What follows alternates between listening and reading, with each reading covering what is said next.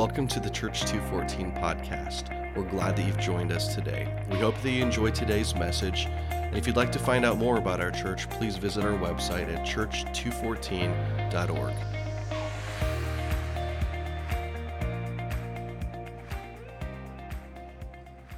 Hey, we have the privilege and honor this morning of, of hearing from Gary Velasquez. Yeah. Gary, Gary, why don't you come up here? I want to say a couple words.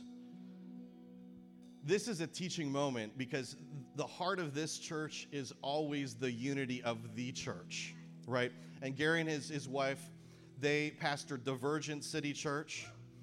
Uh, yeah, they've been doing the work on the south side of Peoria, a, a, place that's forgotten, a place that I've driven by, a place where they're being faithful and obedient every single week. And I just want to publicly thank you for that and bless you for that. And I'll tell you something this is the moment that's teachable. Um, this is communion right now. The word communion is community and unity combined together. And the heart of God is unity churches joining together. See, there's no competition. There should be no competition in the church space, right?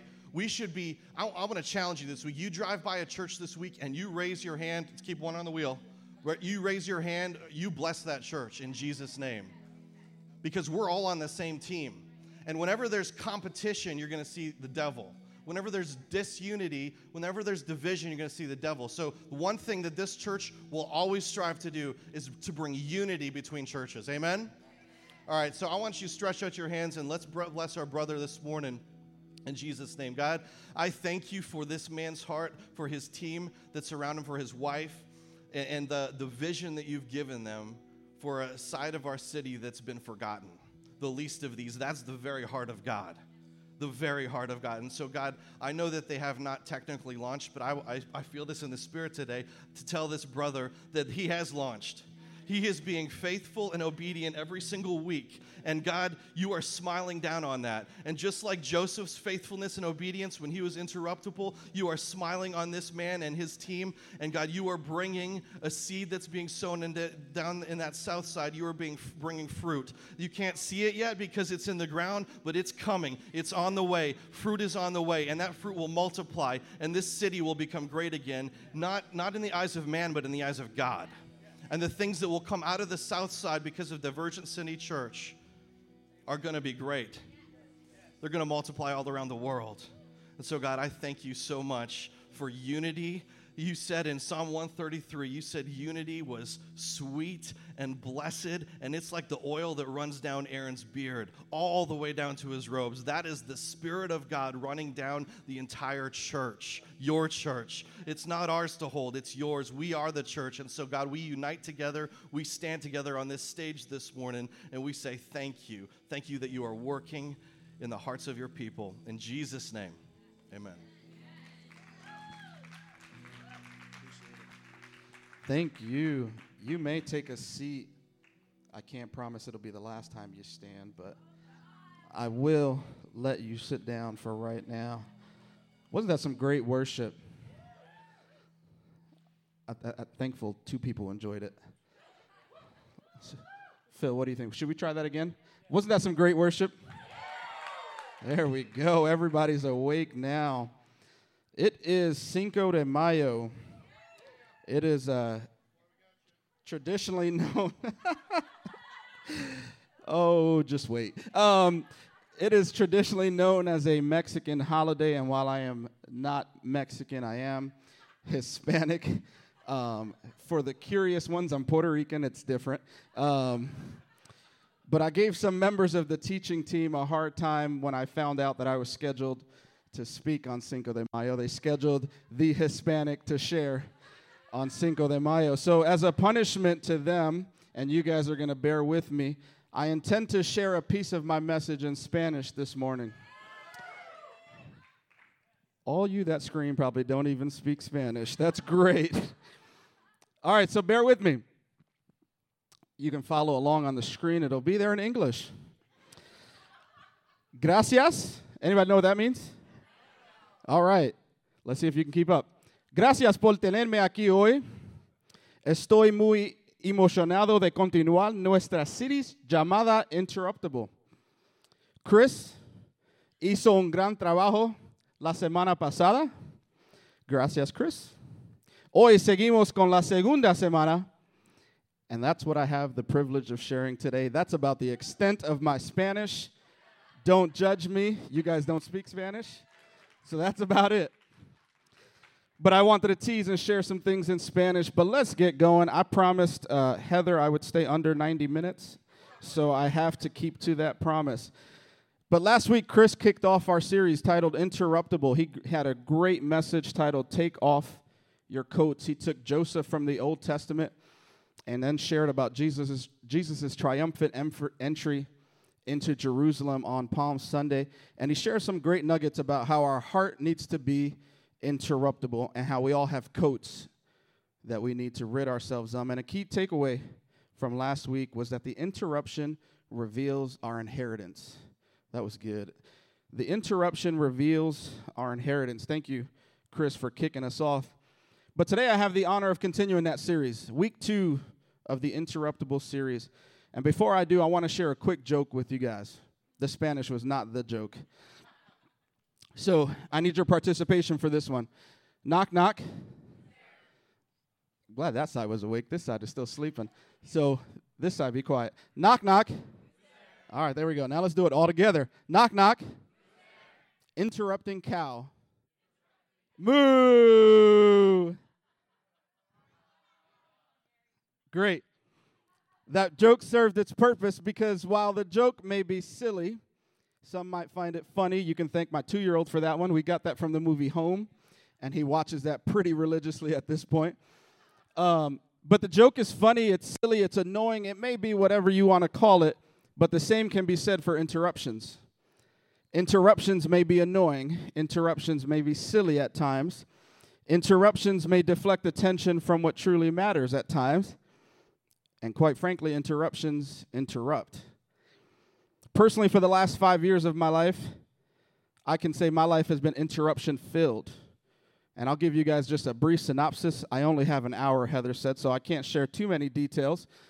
But in the last five years, I've had quite a few interruptions. I've lost a job. I went through a stretch of six months unemployed. My wife and I, within a 15 month period, lost two children prematurely. Um, we moved a thousand miles away from everything that we knew as normal. We left a church in New York City that we had been in for close to 10 years. We moved here to the Midwest. We started a brand new church. We have two kids 15 months apart now. We left our home church to obey the call of God to plant a church. We found a church home here at 214, and as Chris mentioned later this year, we'll we'll be planting a church on the south side of Peoria. And that's just 5 years. Interruptions are almost a daily occurrence in my life personally, and I know the same can be said for some of you here this morning. But the real question that needs to be asked is that how are we responding to these interruptions? How are you and I responding to the interruptions that life throws at us, that God throws in our path? How are you and I responding? Is your life interruptible? That's a di- it's a difference than getting interrupted. Our lives are going to get interrupted at times, but is your life interruptible? I titled my message today, There's More to It. If you're taking notes, write that down. There's more to it. And if you're not taking notes, shame on you. Um, later this year, actually, November of this year, I'll be turning 30. Um, one celebrated, thank you. Um, some people say I look older, and if you're one of those people, keep your comments to yourself. We're not friends anyway. Um, but later this year, I'll be 30, and I can honestly say that church has been all I've ever known. Um, my dad was saved at, a church, at a mega church in New York City as a kid, and we attended there uh, pretty regularly with him. Um, when he passed away, I was about 14, and at, at, that time, I started attending a church plant in New York City, and I was there ever since we moved out. But church and ministry have kind of been normal for me. It's been all I've ever been exposed to. And when we moved here, we, my wife and I served faithfully at a church plant um, before obeying God, as I mentioned, and planting Divergent City Church. But early on, I was always taught that ministry was a pretty straight road. Following Christ is a pretty straight road. Work on you, develop you, straight road. Salvation, your life falls into place, straight road. But as I've matured in my faith, I realize that there's more to it. There's more to it than just calling myself a Christian. There's more to it than just me following this straight road. There's more to it than say I'm a pastor of a church, I serve in ministry. There's more to it. And for the next few moments, we're going to dig into what that more is. If you have your Bible, I want you to turn to Luke chapter 10, and we're going to be reading from verses 25 through 37. And that's Luke chapter 10, verses 25 through 37.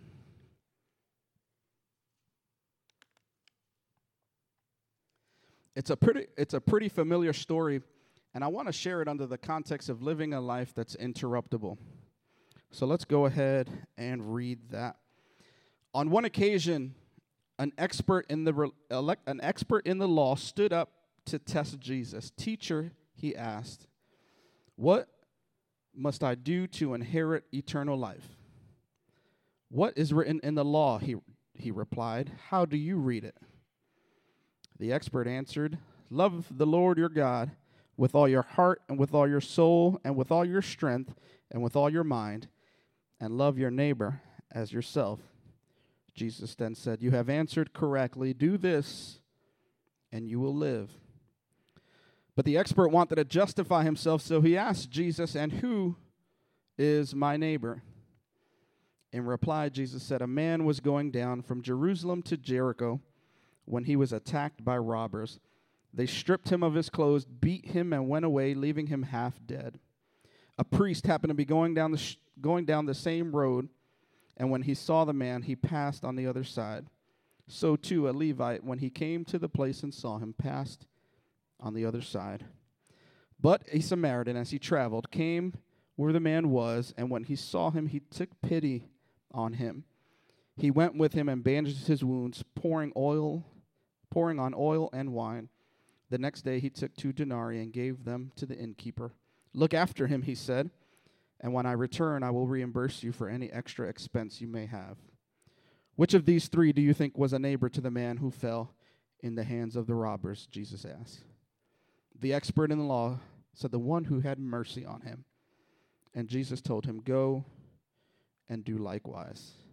Let's pray before we jump in. God, we're just so thankful for your word. We're thankful for your word that is more than just a story, that is more than just mere words, but that has impact in our lives. And I pray as we continue on with the rest of this message, God, that I just be a mouthpiece for what you want to share with your people here. I pray that ears are open, that hearts are open, that lives may be changed by your interruptions here this morning.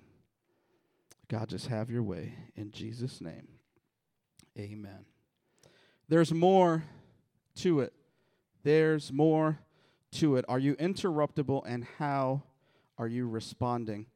While we all may have read this story countless times, I want to highlight a few things for us this morning. And the first one is that regardless of how much we may know, an interruption by Jesus changes everything. And that's the first point. If you want to write that down, an interruption by Jesus changes everything.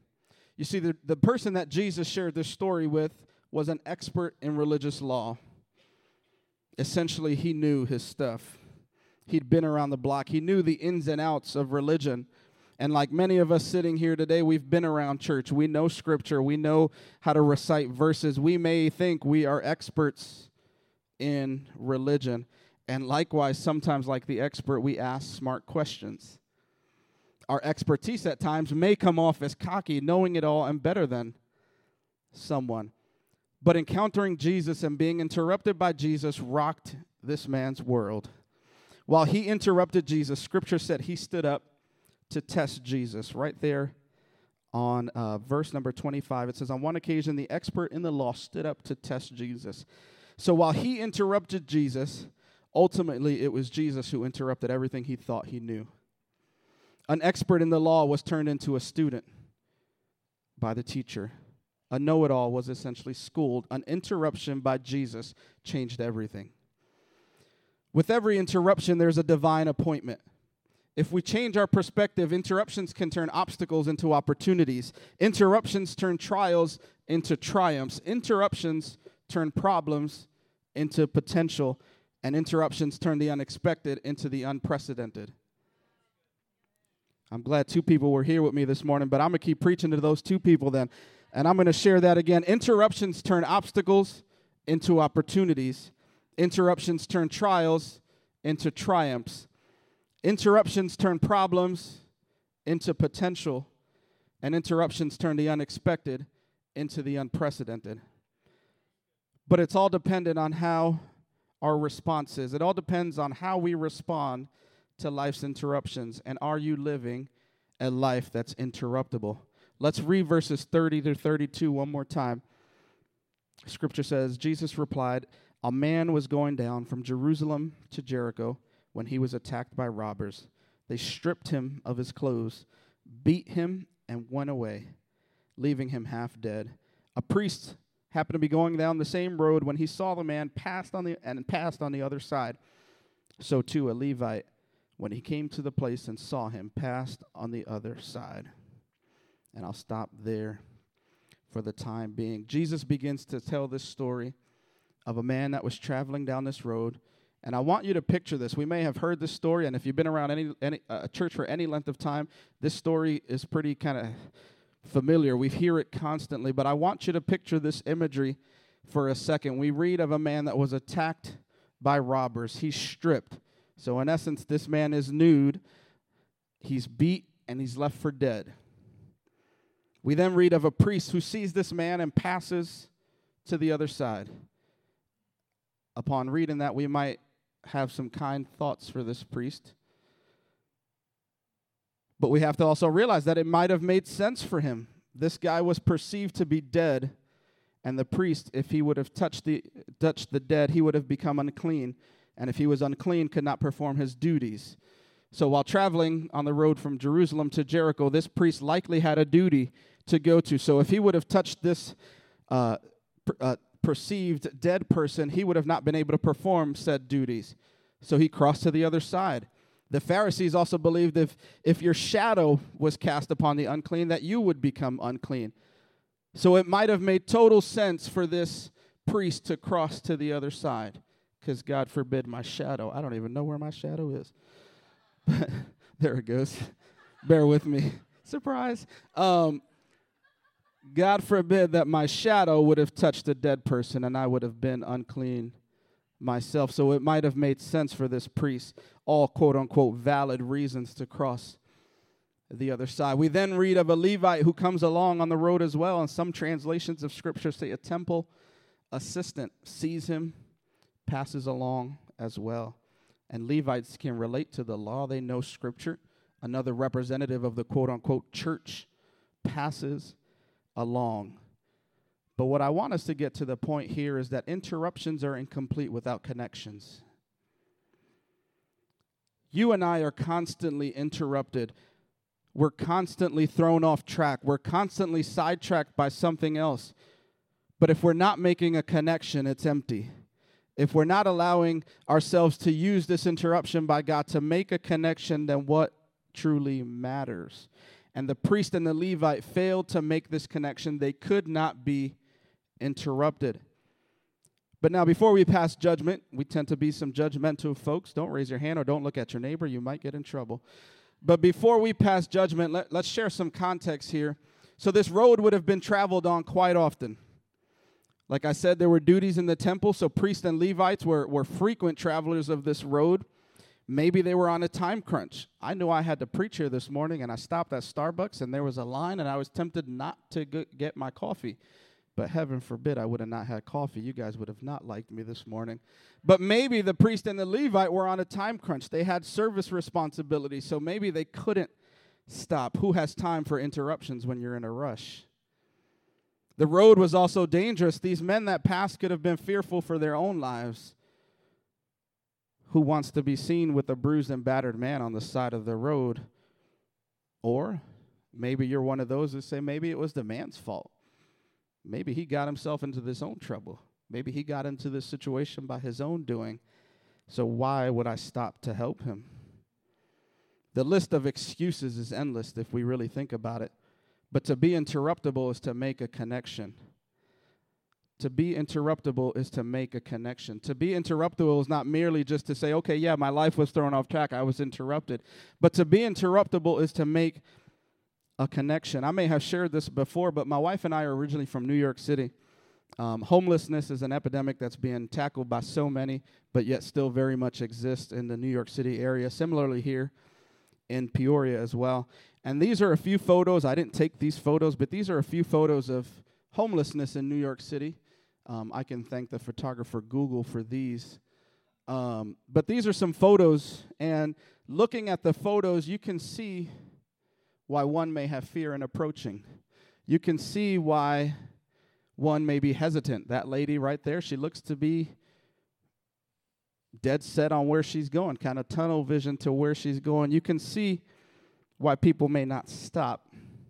It might be intimidating. We might be busy. Our schedule may not allow it. We might not know what these people are capable of if we were to stop and be interrupted.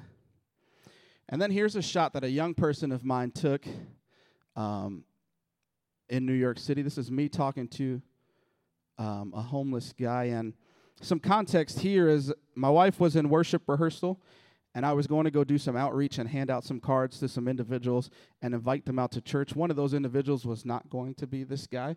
If I'm being completely transparent, I was more I was more interested in giving out cards to people who I knew would come to church, and my flesh thought that this guy probably would never come to church, so he wasn't really a part of my plans in going to do outreach. But there was something about this guy who was sleeping right across the street from our church, literally directly across the street, that made me stop. I had plans, but yet I couldn't ignore this guy. He was too embarrassed to tell me his name.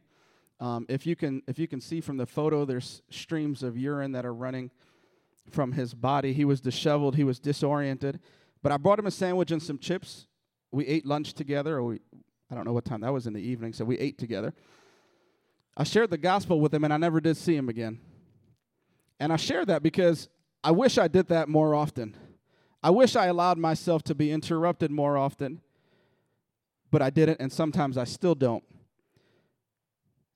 But interruptions have to involve a connection. But on the same flip side, interruptions have to cost us something. So, right there in that photo, what it cost me was one, my time. It cost me time to be interrupted by this gentleman. It cost me some resources financially to be interrupted by this gentleman. I didn't have to go buy him a sandwich and a drink, but we did that together. It cost me my plans to be in, it cost my plans to be interrupted to sit with him. Interruptions have to cost us something. Let's look back at the story. Verse thir- 33 through 35. It says, But a Samaritan, as he traveled, came to where the man was, and when he saw him, he took pity on him. He went to him and bandaged his wounds, pouring on oil and wine. Then he put the man on his own donkey, brought him to an inn, and took care of him. The next day he, he took out two denarii and gave them to the innkeeper. Look after him, he said, and when I return, I will reimburse you for any expenses. The Samaritan in this story right here, we see he sacrificed his time to stop.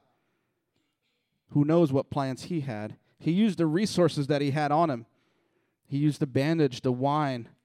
He let him use his own ride and put him on his donkey. And then he gave him two denarii, and a denarii was equivalent to a day's wage. Interruptions have to cost us something. Now, again, we hear these stories and they sound like great biblical stories that might never seem to be realistic, but think about this for a second. If I can, for the next 15 seconds, think about what you make in a day.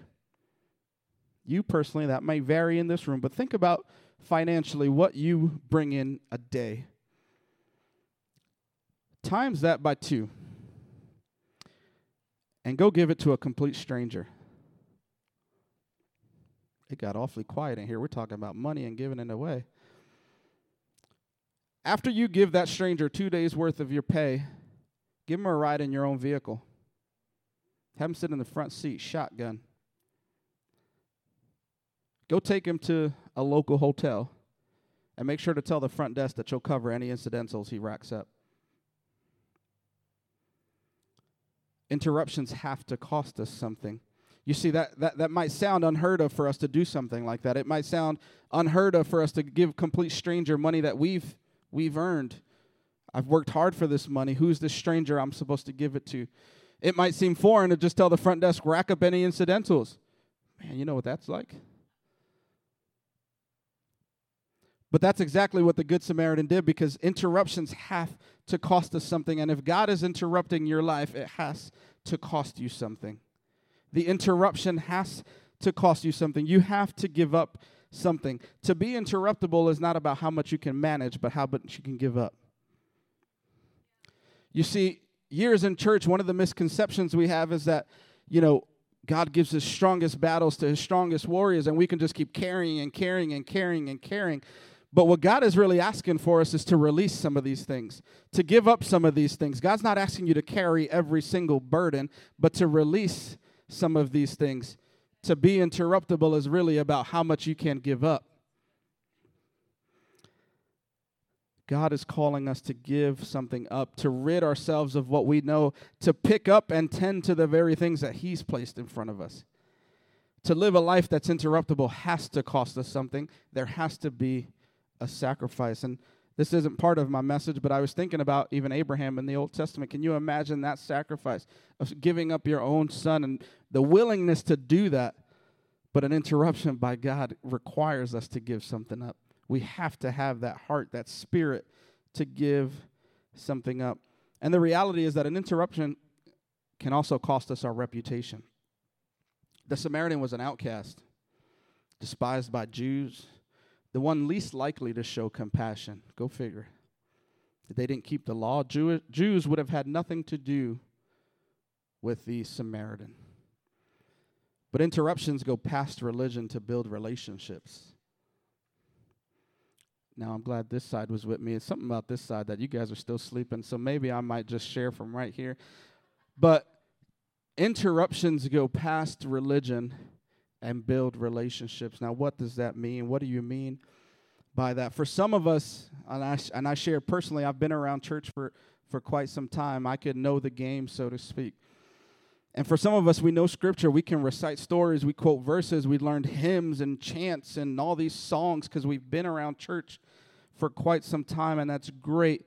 But there's people laying on the side of the road that we're missing.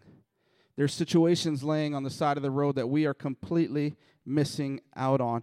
Religion concerns ourselves with rules and regulations, and relationships point people to Jesus. Religion concerns us with rules and regulations, while relationships point people to Jesus. I can tell you a rule on how to live, but how about I show you in relationship?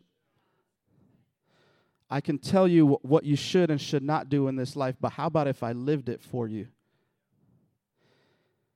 Interruptions go past relationship and build. Interruptions go past religion, rather, but build relationships. God is calling us out of this mindset of religion and into the business of building relationships with people that'll lead to Him. The Samaritan didn't ask what conditions put the bruised and battered man in the position that he was. He didn't care to know if he would over, overextend his, his stay at the end. Too often we might preoccupy our minds with those things. We see a homeless man, you know, do I give him a dollar? What happens if he buys booze? What happens if he buys something else? Or how did he get there? That's not the question that God is asking us. The question is, are we interruptible? The Samaritan didn't occupy himself with wondering how the man got there. The stories could have been endless, the assumptions could have been endless. But nonetheless, he, in, he interrupted his schedule to get him to a place where he knew God was calling him to be, him personally and the man. There's more to it. There is more to it. Interruptions build relationships.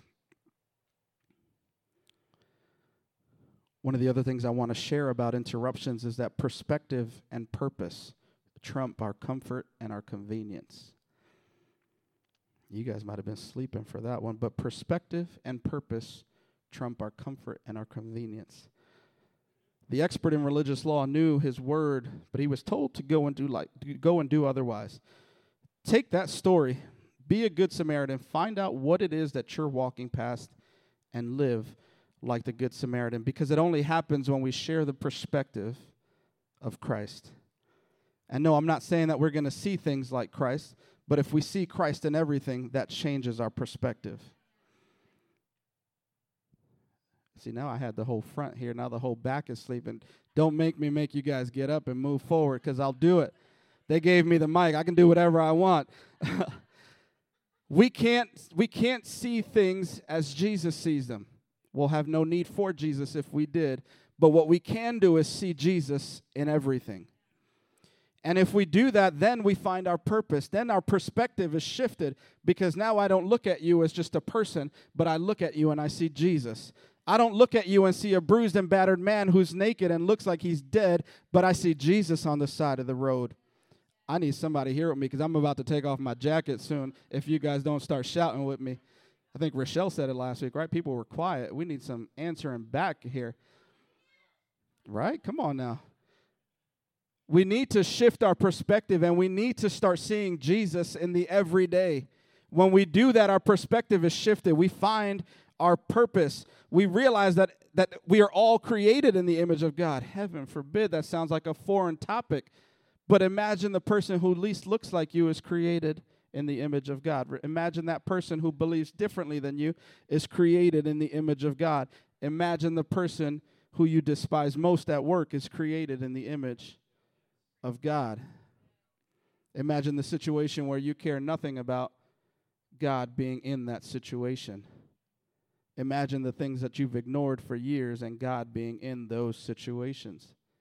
When we shift our perspective and see Christ in everything, it allows us to also see our purpose. And purpose coupled with perspective is far greater than our comfort and convenience. Purpose removes our blindfold to see Jesus in the interruptions. And seeing Jesus in the interruptions is really all that matters. Are you interruptible? And how are you responding to God's interruption in your life? Look at your neighbor and say, Are you interruptible?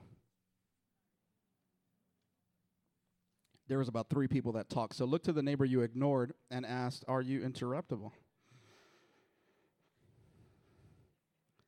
I titled this message, There's More to It, because when I think of living a life that's interruptible, it's the very thing I think about. There's more to it. Following Christ is going to be one of the greatest adventures there ever is. Thank you. At least someone believes that. Praise God. Following Christ is one of the greatest adventures there is. But being a Christian alone is not enough. Attending Sunday service, youth group, men's group, Bible study, it's not enough. There's going to be times where we need to step to the side. There's going to be times where we need to look out and help someone and rid ourselves of something. Coats, like Chris shared last week, to redirect our perspective, to chase after our purpose, and to pursue our dreams. But is your life interruptible? And I'm speaking to someone here today, and for you, it might not be a bruised and battered guy on the side of the road. It could be your dreams that are laying at the wayside. It could be your marriage. It could be your finances that you've ignored and you've walked past. It could be a career change. It could be a new church building. What God is asking is that we not just walk by it. What God is asking of us is are we interruptible? He's asking that we be interrupted, that we stop and that we care to it and that we give up what we know. I won't ask you to raise your hand, but there's quite a few people who might think they know it all. And are we willing to give that up for the sake of being interruption interrupted? Imagine this expert in religious law who thought he knew it all, only to have this interaction with Jesus.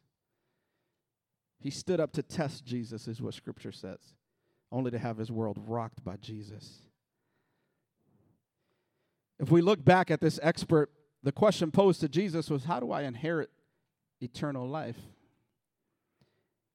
And I'm going to have some creative license here, but what Jesus said was the answer is found in how well you're interrupted. How do I inherit eternal life? How well do you respond to God interrupting you? How well do you respond to what other people may ignore. You want to inherit eternal life? Go and do likewise. Go and do, don't don't just know about me, be about me. Don't just know what my word says, live it. Love like me, look like me, treat people like I would. Sunday service is great, and I love to have the ability to preach it. This is awesome. But it really starts the second we walk out of those doors. So, how do I go and inherit eternal life? Step foot out those doors and go and do otherwise. Go and do otherwise because there's more to it. There's more to Church 214 than this. There's more to Church 214 than a building on Oak Street. We have some phenomenal worshipers, but there's more to it. This wasn't part of my message, but Romans chapter 5, verses 3 through 5, in the message paraphrase say, There's more to come. We continue to shout our praise when we're hemmed in with troubles. And for the sake of this message, I'm going to substitute the word troubles with interruptions. So let's read it again. There's more to come. We continue to shout our praise when we're hemmed in with interruptions because we know how interruptions can develop passionate patience in us and how that patience in turn forges the tempered, the tempered steel of virtue, keeping us alert to whatever God will do next. In alert expectancy such as this, we're never left feeling shortchanged. Quite the contrary. We can't round up enough containers to hold everything God generously pours into our lives through the Holy Spirit. See, now you missed that. It starts off with interruptions but it ends with containers not being enough to hold what God is going to do. Imagine a church that understood that. Imagine a church that can say quite the contrary. We can't round up enough containers to hold everything God pours into our lives through the Holy Spirit. Is your life interruptible? And what that looks like is even making Sunday a place where you get interrupted. Make Sunday a place where you get wrecked Make Sunday a place where you don't come to just receive and to be a consumer, but that you're an active participant in it. Is your life interruptible? How are you responding to God's interruption? Stand with me for a second as I close out this message. I told you it wasn't the last time you'll stand. I'm reminded when I think about church and our, I think about our Sunday services, I'm reminded of a verse in Ezekiel. It's chapter 46, verse 9, and it says, Whoever enters by the north gate to worship is to go out the south gate. Whoever enters by the south gate is to go out the north. No one's to return to the gate by which he entered. And for me, that verse speaks about being wrecked and being interrupted on a Sunday morning. It's easy to come in this place to sing a few songs, to listen to someone preach, and to walk out and, and work on our lunch plans. And trust me, if there's anyone who works on lunch plans, it's me. But don't judge me. Um, but there's something about leaving this place differently. There's something about coming in here one way and having the ability to, to walk out a completely different way. But that only happens when you allow your life to be interruptible. The story of the Good Samaritan is great, and it talks about a guy on the side of the road. But like I said, what is it that you're walking past? And as we begin to close, I want you to think about that. What is it that you're walking past? It's not a bruised and battered guy. It may be. You may know a, a bruised and battered guy that you walk past every day. But what else is it? Is it your marriage that you've ignored? Is it the problems? Is it church that you're walking past and you're just here physically? Is it signing up to serve and be a part of the great things that God's doing in this city? What is it that you're walking past? What is it that you've not allowed God to just interrupt you right now? Think about that for a few seconds. If we can just close our eyes and bow our heads. Just think about think about your life. You know your life. God knows your life. What is it in this moment that you've just refused to let God interrupt? What is it in this moment that you said, This is mine and this isn't God's? Think about that. Think about the very thing that you know you might be walking past. I ask that today be a different day. And I pray that today be a different day.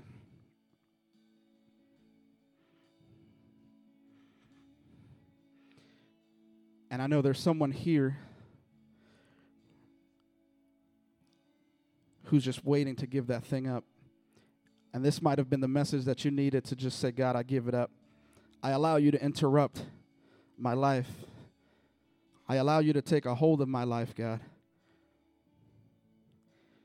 To interrupt me, to mess up my own plans, to meet with you. So let's pray. God, you're ever faithful, God, and you're ever you're all knowing, God. God, you see each and every heart, each and every situation, each and every life that's represented here. God, and you see how at times we can focus on our own plans, God. At times we can we can not want to be interrupted because we have our plans, God. But I just pray that today be the day we give those up. I pray that today be the day that we become interruptible, God. I pray for the group of people that occupy these seats, God, that each and every one of them walk out of here differently. Whatever they came in with, God, I don't know, but you know. They might have come in here with the burden of something, whether it's a thought, whether it's a, an addiction, whether it's a situation that just needs an intervention of God. I just pray right now that we lay it all down. I pray for those very things, God. God, and I just pray that you give us an interruptible spirit. I pray that we're able to see you in every single interruption, knowing that your plans are better than ours, God. God, I pray for the containerfuls that'll come from people who are willing to be interrupted and to be used by God in ways that go far beyond their own plans. God, I ask that you just move. I pray that you just move in our lives. Allow us to see you, to encounter you, to be forever changed by an interruption of yours. God, there's so much more to it. And I pray that we embrace that, that we see that, God. In Jesus' name. And the church said, Amen.